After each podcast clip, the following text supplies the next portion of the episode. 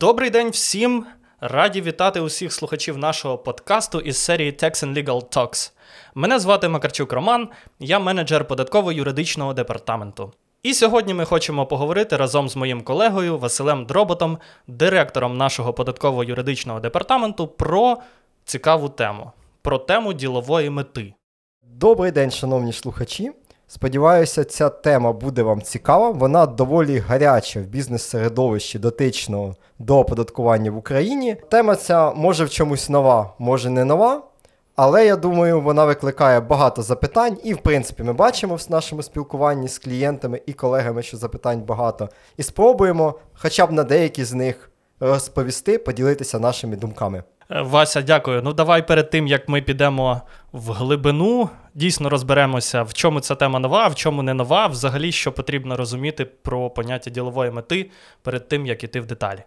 Якщо казати простою мовою, то ділова мета це необхідність для платників податків бути спроможними довести економічну доцільність певних операцій. Те, що ці операції були зроблені з бізнесових причин та мали іншу мету, окрім отримання якоїсь податкової вигоди для компанії або її контрагента пов'язаної особи. Такою податковою вигодою може бути або створення додаткових витрат чи заниження доходів, відтермінування отримання доходів, або будь-яке таке штучне зниження податкової бази. Звичайно, можна казати, що якщо бізнес щось робить, виконує якусь операцію, то в неї вже є бізнесова доцільність, оскільки раціональній компанії немає сенс робити щось, що не буде робити її більш прибутковому або якось допомагати її справі. Але справа трохи інша, коли розмова заходить про пов'язаних осіб, оскільки я думаю, всі погодяться, що пов'язаним особам значно легше маніпулювати умовами операціями, робити якісь штучні операції, метою яких буде дійсно ухилення від оподаткування або отримання якоїсь неправомірної податкової вигоди.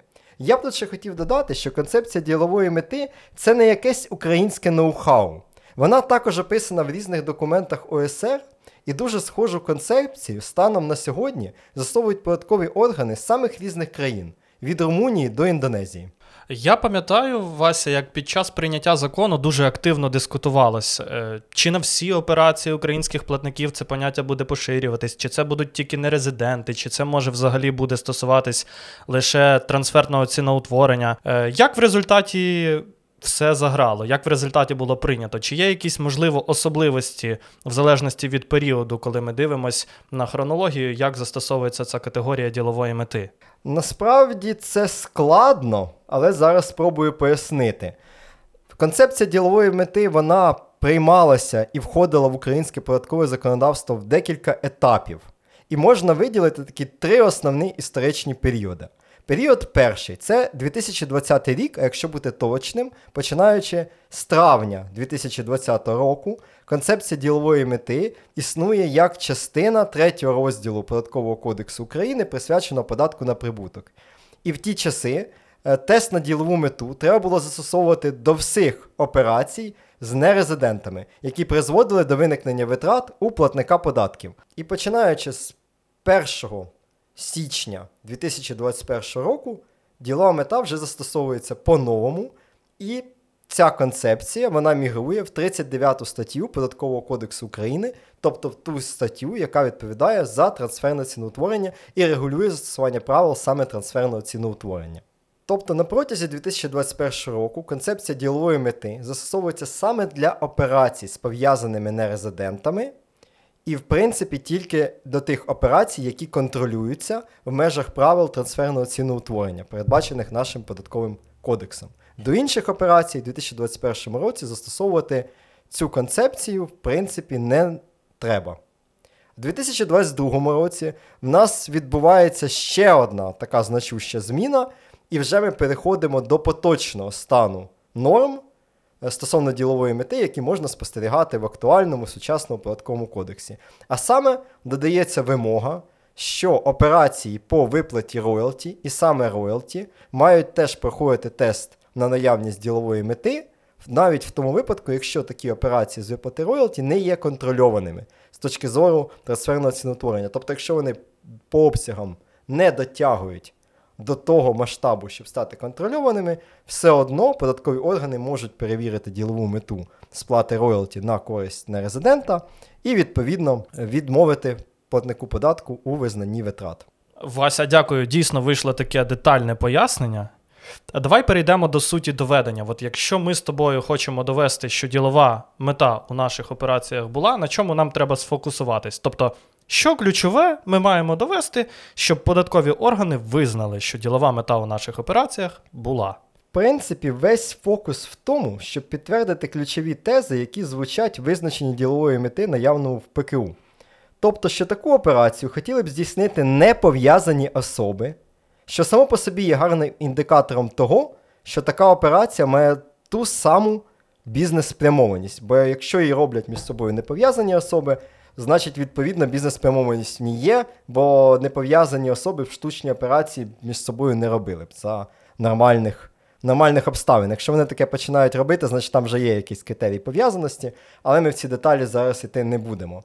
Інший важливий критерій, що намір цієї операції, і тут я підкреслюю саме намір, а не факт, не те, що вийшло в результаті, а намір, мета операції була отримання прибутку чи збільшення активів компанії. Також хотів би зазначити, що маю досвід спілкування з податківцями з цього приводу і досвід роботи в робочій групі по розробці узагальнюючої податкової консультації стосовно застосування концепції ділової мети. Так ось. Податківці, перш за все, будуть дивитися на фактичні обставини та реальність операції. Воно не зовсім так написано в цій консультації, не зовсім так написано в законі, але підхід податковий завжди буде заключатися в тому, щоб дослідити, чи операція була і чи її форма відповідає суті, або чи суть відповідає формі. Вони мають, звісно, співпадати одна з одною.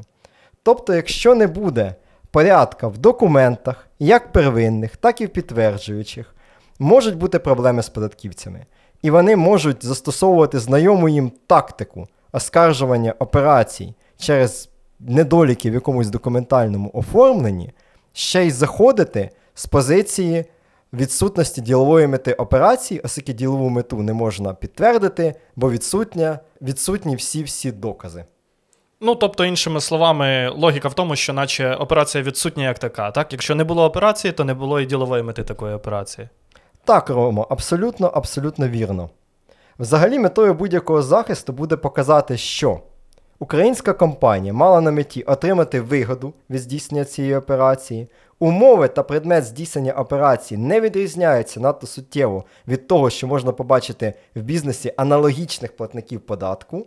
Та є факти, які вказують на те, що операція була здійснена, і суть такої операції відповідає її формі. І ці факти бажано мають підкріплюватися договорами, первинними документами і додатковими доказами, які можна знайти в компанії, внутрішніми корпоративними переписками в імейлі, презентаціями, іншими документами, які можуть слугувати фактичним доказом того, що операція відбулася.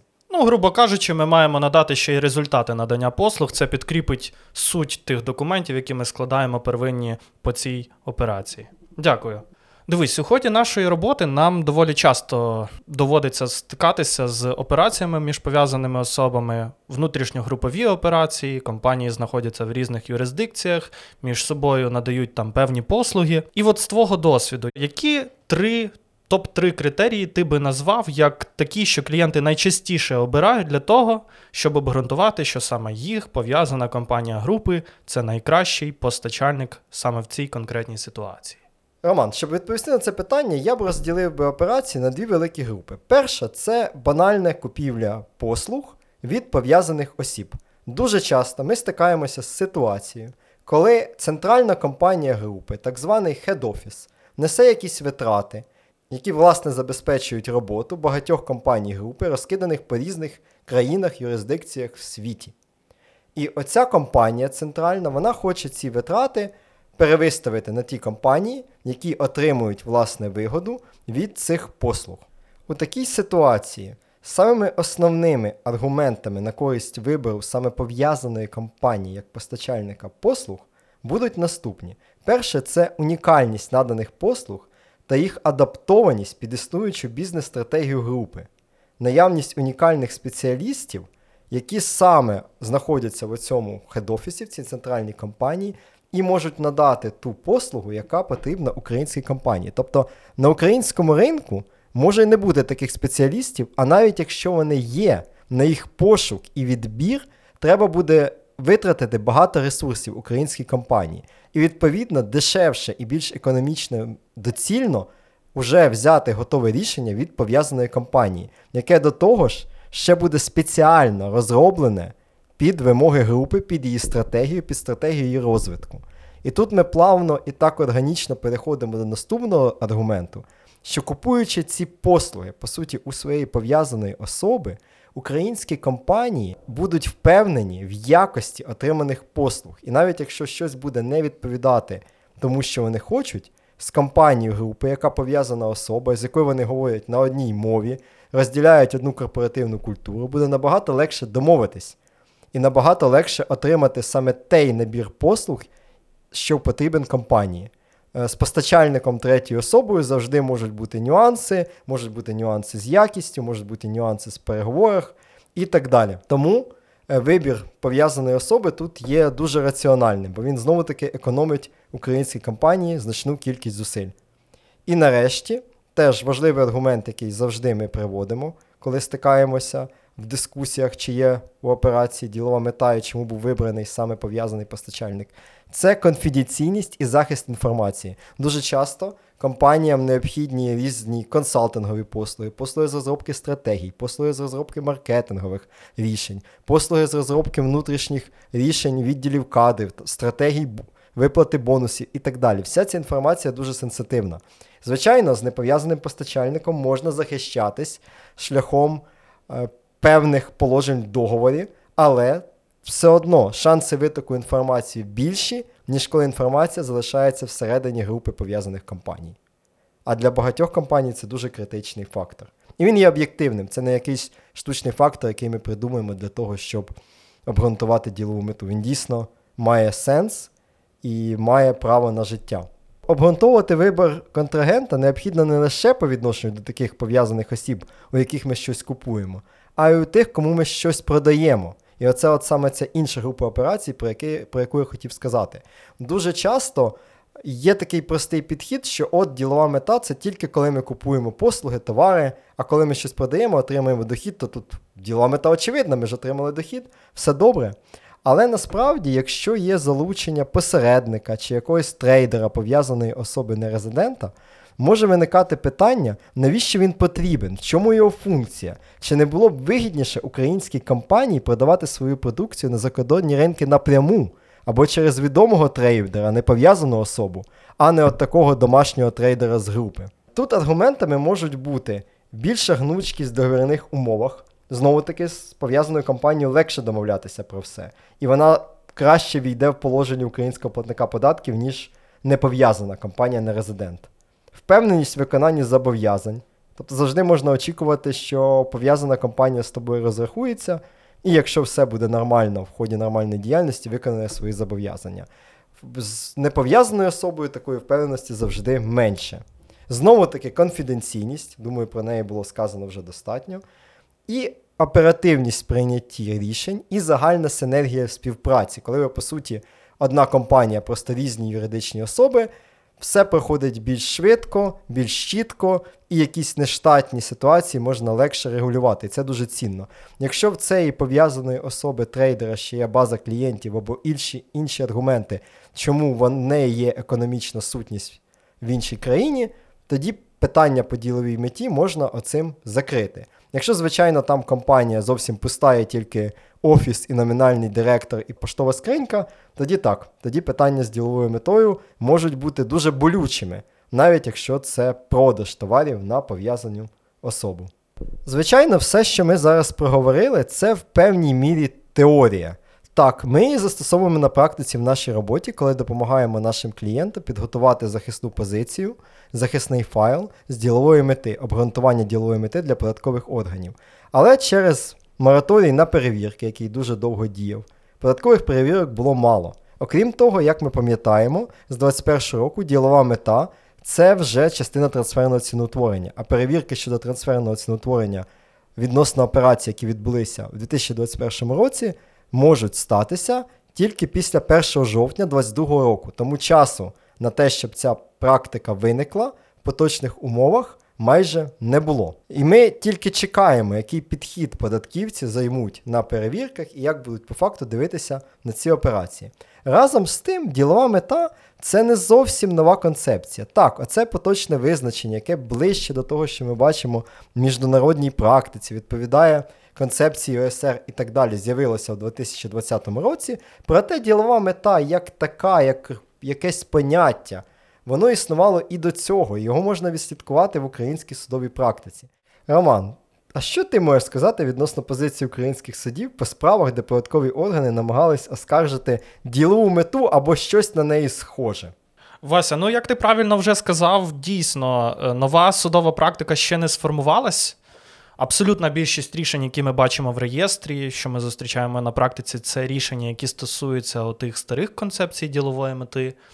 Але якщо порівнювати свіже поняття ділової мети і старе поняття ділової мети, то в принципі окремі елементи вони повторюються. І відповідно, я вважаю, що ми можемо брати цю судову практику і використовувати, прокладати такі своєрідні містки між тим, що буде відбуватися зараз, коли вже діє нове поняття ділової мети, і тим, що було. Бо, ну от дивись, наприклад, ось цей підхід, де операція, в принципі, має бути реальна, і податкова буде в першу чергу оцінювати, чи вона відбулася, чи надавалися якісь конкретні послуги, чи дійсно. Щось відбувалося між двома пов'язаними компаніями, це нікуди не ділося. Це як було, так воно і буде. І в принципі, з цього приводу оцінки реальності операції, товарності операції, вже ціла низка усталених позицій сформувалась, і це і принципи належної обачності платника, і це практика щодо заповнення первинних документів, інших підтверджуючих документів, там деталізації господарських операцій і так далі. Воно все, е, на мою думку, буде працювати і надалі. Ну, Так само в частині, яка стосується того, що ділова мета це обов'язково має бути певним чином пов'язана з тим, щоб приростити активи чи зберегти активи. В цій частині також ми можемо побачити, що судова практика вже певним чином сформована. Я думаю, що вона буде продовжувати приблизно в такому самому стилі найближчим часом, принаймні, рухатись. І ну, тут є такі вже категорії, де ми можемо віднайти в реєстрі. Це коли і, наприклад, економічний ефект від кожної окремо взятої операції може не настати у вигляді там приросту активів да, з об'єктивних причин. Це може бути операція, тільки яка в комплексі з іншими може дати якісь Е, стратегічний ефект. Суди на це дивляться, суди це оцінюють, це можна доводити. Це, наприклад, е, практика про продаж товарів, послуг нижче собівартості. Е, це теж можна обґрунтувати в певних випадках. Частіше такі спори зустрічаються із компаніями, що займаються товарами, які псуються, або сировинні, сезонні товари, коли їм потрібно там через певний період їх так чи інакше продати, тому що у них вибір стає або між тим, щоб зовсім втратити дохід, і тим, щоб хоча б щось заробити. Тому така практика теж уже є, її можна знайти. Ну і, звичайно, така класична категорія це коли суди оцінювали пов'язаність от, категорії ділової мети і належної обачності контрагента. Тобто, якщо ваш контрагент там певні.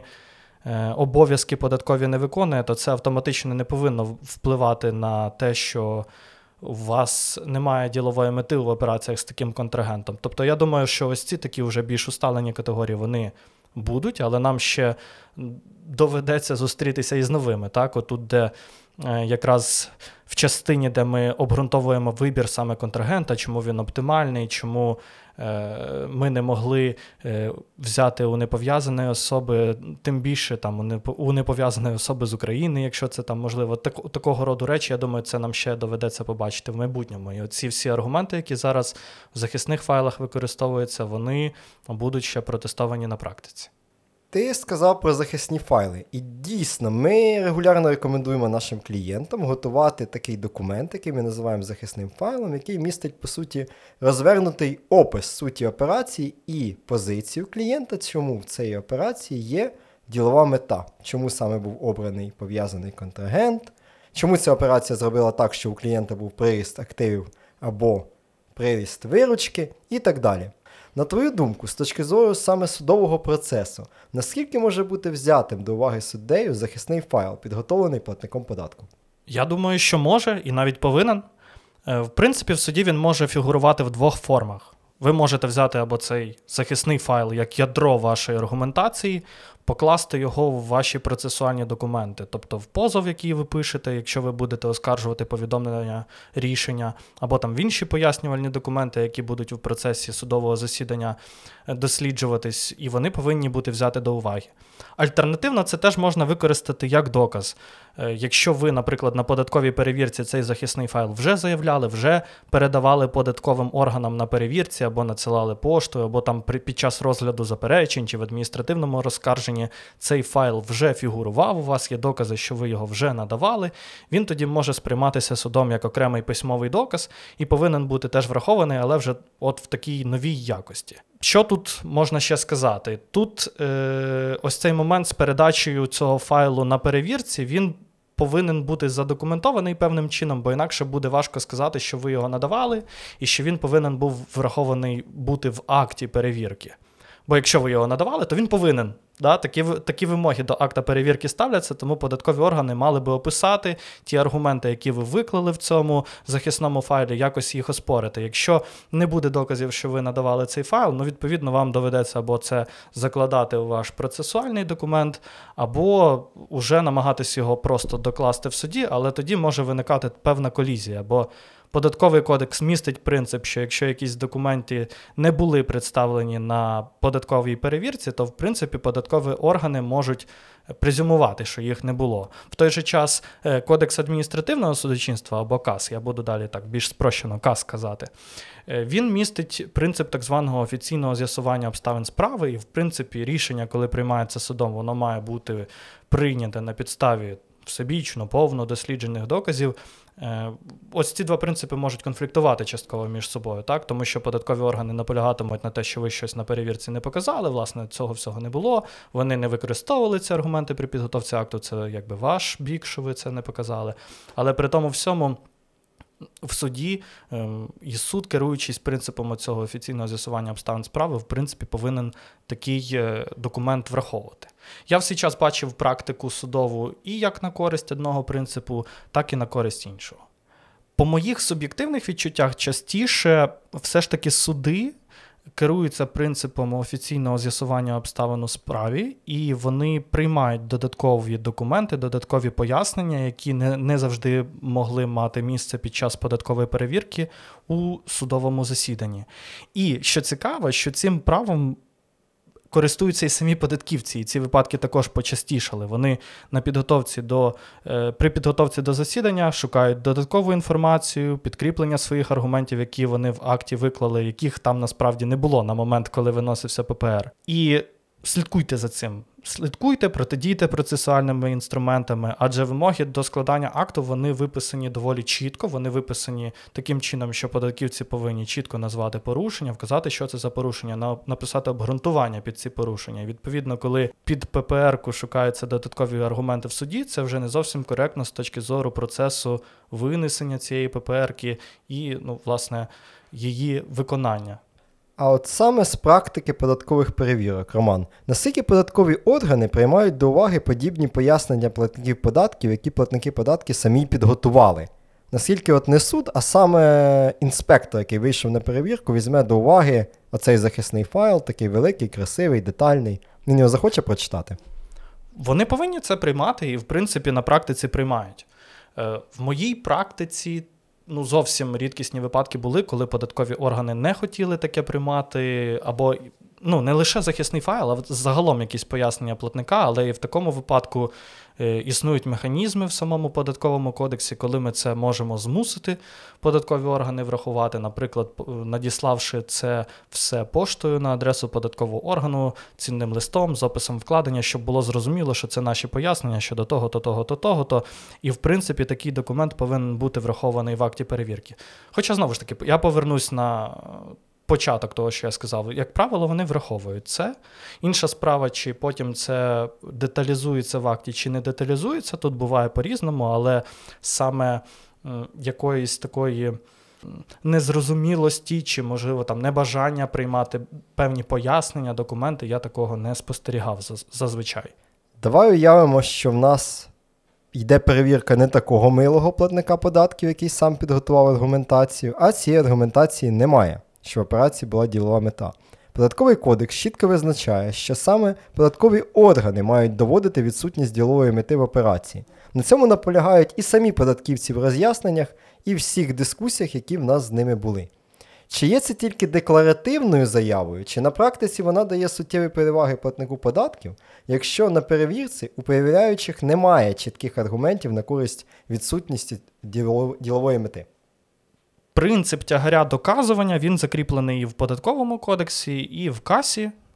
Він покладається на податкові органи. Цей принцип не декларативний, їм потрібно користуватись. Хоча в моїй практиці більш відчутно це вже працює саме у судовому оскарженні. Але якщо ти хочеш скористатися лише принципом того, що податковий орган щось не довів, що тягар доказування лежить на ньому, на мою думку, це буде недостатньо для того, щоб бути більш впевненим у своїй позиції. Тому що, в принципі, е, не буває такого, що податковий орган, в принципі, нічого не доводить. Він викладає певні аргументи, інша справа, чи вважає кожна зі сторін їх достатніми. Податковий орган вважає достатніми ці аргументи для того, щоб довести свою позицію. На наш погляд, наприклад, це можуть бути аргументи зовсім недостатні, аж настільки, що там платник буде казати ні, податковий орган нічого не довів. Але наперед ми не знаємо ні як вищестоячий податковий орган подивиться на ці аргументи, на їх достатність, ні як на них подивиться суд. І в такому випадку, коли ми просто обмежуємось посиланням на те, що тягар доказування на податковому органі і все, це одна справа, а інша справа, коли ми після цього ще скажемо: ось подивіться, у нас такі аргументи. Ми готували спеціальну захисну позицію на цей рахунок. Ми її представляли на перевірці, і якщо вже податковий орган хоче довести свою позицію, то він мав би в принципі. Пройтись по тих аргументах, які йому навели ми. Він мав би їх певним чином оспорити. Тому у наших судах, як правило, ми стверджуємо, що тягар на податкових органах є, це, звичайно, безумовно, це якби номер один крок, крок номер два зразу після того слідує. Ми даємо свою позицію. Знову ж таки, або вона в процесуальному документі, або у цьому захисному файлі, який ми показуємо сторонам, який ми показуємо суду, і пояснюємо, чому у наших операціях ділова мета була. І далі вже податковому органу потрібно іти в глибину, розбивати конкретні аргументи, і там вже починається більш такий глибокий спір. Якщо суддя е, всебічно досліджує е, матеріали справи, і починається доволі така серйозна дискусія, яка додає вам більше шансів до того, що ви будете почутими. Ось такі попередні думки стосовно того, як будуть відбуватися суди по діловій меті, по новій цій діловій меті. Е, давай під кінець нашого подкасту ще кілька таких запитань я тобі поставлю. От більш е, професійно особистого характеру, якщо можна так сказати. От ділову мету у твоїй практиці, якої операції було найважче, можливо, найцікавіше доводити, і який випадок ти би міг сказати, от запам'ятався мені? Важкі випадки насправді більше всього запам'ятовуються. Можу згадати той випадок, коли у групи були витрати на замовлення юридичної консультації в Бразилії коштовної, а вони все одно намагалися її розкидати по всім юрисдикціям в світі. І відповідно дуже важко відстояти те, що українській компанії була необхідна консультація для їх сестринської компанії десь в Бразилії. Іншим таким важким випадком можу назвати витрати на розробку нового продукту, який в Україні з'явиться може років через 10, якщо взагалі коли-небудь з'явиться. В принципі, в багатьох випадках платники податків просто вирішують відмовитися від таких витрат взагалі, бо відстояти їх майже неможливо. Мені здається, якщо ми з цією консультацією юридичною з Бразилії прийдемо до нашого податкового інспектора, то він спочатку розсміється, а потім дуже зрадіє, бо в нього буде що донарахувати. На щастя, у тебе є право не йти з цією консультацією до податкового інспектора. Принаймні, можна чекати, поки він прийде до тебе. А зараз я сподіваюся, що строки давності вже запустяться, врешті-решт, і вони будуть іти. Іншим таким цікавим і складним випадком, який я пам'ятаю, це спроба дослідити і обґрунтувати ділову мету отримання кредиту, який був наданий от просто на поповнення обігових коштів компанії, коли в принципі в компанії цих обігових коштів вистачало і проблем з ліквідністю особливих не було.